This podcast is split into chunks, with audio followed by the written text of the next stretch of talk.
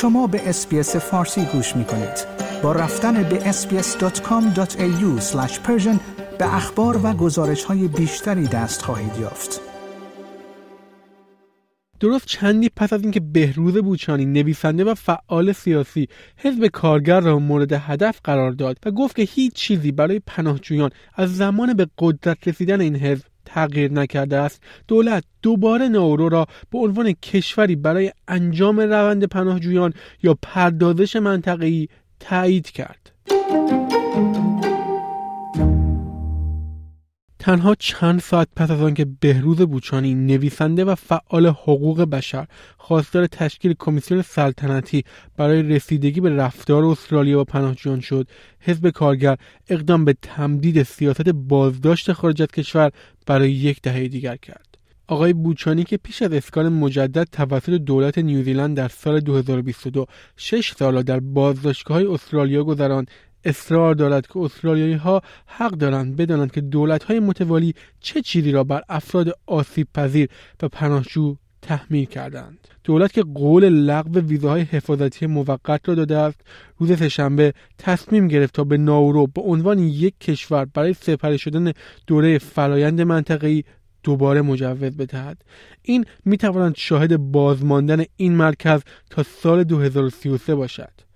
کلل اونیل وزیر کشور از این تصمیم دفاع کرد و مدعی شد که این کار جان هزاران نفر را با شکستن مدل تجاری قاچاقچیان انسان نجات داده است. او گفت در انتخابات گذشته نخست وزیر در مورد نیاز به قوی بودن در مرزها و همچنین عدم وجود ضعف در مورد بشریت صحبت کرد.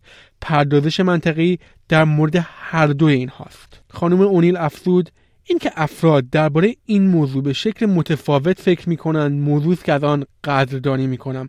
اما می‌خوام به این نکته اشاره کنم که پردازش منطقی بیش از یک دهه است که در هر دو طرف سیاست ثابت شده است. چندین نماینده متقابل و سبزها از دولت خواستند که سیاست بازداشت خارج از کشور را لغو کنند. سناتور سبزها نیک مکیم هشدار داده است که استرالیا به دلیل رویکرد خود درباره پناهجویان به یک منطقه منفور تبدیل شده است. این تمدید سیاست قبلی با تایید اکثریت حزب کارگر تصویب شد و همچنین با حمایت ائتلاف به سنا رسید. اما ساعتی قبل از این اتفاق آقای بوچانی با انتقاد از حزب کارگر گفت که از زمان تشکیل دولت جدید هیچ چیز برای پناهجویان تغییر نکرده است. این فعال کرد ایرانی همچنین پیامی سریح برای پیتر داتن رهبر مخالفان داشت. او که زمانی مدعی شده بود این پناهنده هرگز وارد استرالیا نمی شود. آقای بوشانی خطاب به او گفت شما هرگز نخست وزیر نخواهید شد. آقای بوچانی روز سهشنبه در مجلس پارلمان خطاب به حامیان و رسانه ها به افرادی پیوست که درخواست تشکیل کمیسیون سلطنتی درباره سیاست های پناهجویان استرالیا را در یک دهه گذشته حمایت کردند. این نویسنده به 420 میلیون دلار بودجه برای مدیریت ناورو اشاره کرد. این پول یک شرکت آمریکایی متهم به نقض حقوق بشر است و آقای بوشانی آن را به عنوان راهی برای پیگیری کمیسیون معرفی کرد. او گفت مردم استرالیا این حق را دارند که بدانند آنچه دولت دورتر از ساحلها و داخل خشکی ها انجام داده چه بوده است. البته که من در مورد هر دو حزب صحبت می کنم آقای بوچانی ادامه داد چهارده نفر در جزایر مانوس و ناورو کشته شدند و صدها نفر هم آسیب دیدند. مداخله آقای بوچانی باعث تقویت فشار سبزها برای تشکیل کمیسیون سلطنتی شد و زوی دنیل نماینده مستقل مجلس هم حمایت خود را از این ایده تایید کرد. حزب کارگر در ماه دسامبر وعده داد که با لغو ویزاهای حفاظتی موقت به برزخی که در حال حاضر 19 هزار نفر در استرالیا در آن هستند پایان می‌دهد.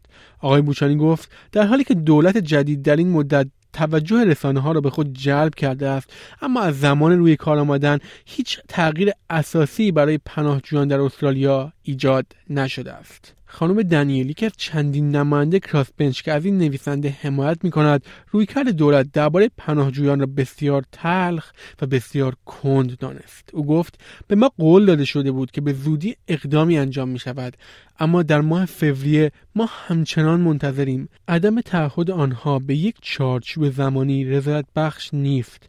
او افزود وقتی خودم را و برخی دیگر از نمایندگان را در حال از دست دادن صبرمان می‌بینم تصور می‌کنم کسانی که انواع ویزاهای مختلف را دارند چه احساسی را تجربه می‌کنند. آقای بوشانی همچنین از حزب کارگر خواست از لایحه سبزها برای تخلیه فوری حدود 150 نفر از ساکنان نارو و پاپوگینه نو حمایت کنند. او گفت من فکر می کنم بسیار اهمیت دارد که از حزب کارگر بخوایم شجاع باشد. اینا می‌گویم چون که حزب کارگر همیشه در مورد سیاست های مربوط به پناهجویان محافظه کار بوده است. ریچارد مارز معاون نخست وزیر درباره اینکه آیا از تشکیل کمیسیون سلطنتی حمایت می‌کند یا نه پاسخ مستقیمی نداد. او روز سهشنبه گفت ما پیوسته گفتیم که باید مطمئن شویم. در استرالیا و همچنین در تأسیسات تأمین شده توسط استرالیا تعهدات بین المللی خود را عمل می کنیم. این تعهد تعهد دولت برای آینده است. آقای بوچانی همچنین به آقای داتن اشاره کرد که به عنوان وزیر کشور پیشین یکی از مدافعان کلیدی موضعگیری مرزی تند استرالیا بود این سیاستمدار زمانی ادعا کرد که آقای بوچانی هرگز وارد استرالیا نخواهد شد حتی اگر نیوزلند او را به عنوان یک پناهجو بپذیرد. آقای بوچانی گفت او گفت که من هرگز هرگز به استرالیا نخواهم آمد. من واقعا می‌خواهم بگویم که او هرگز هرگز نخست وزیر استرالیا نمی شود. دو تن از اعضای گروه پارلمان دوستان پناهجویان خانم دنیل و نیک مکیم سناتور سبزها در این سخنرانی شرکت کردند. نمایندگان احزاب اصلی این گروه یعنی کیت توانتیس از حزب کارگر و دن تهان از حزب لیبرال در این سخنرانی حضور نداشتند. شنوندگان گرامی این گزارش رادیو SBS فارسی بود که توسط من نیو صدر و همکارم فین مکهاگ تهیه و تقدیم حضور شما شد. like، share، comment SBS فارسی را در فیسبوک دنبال کنید.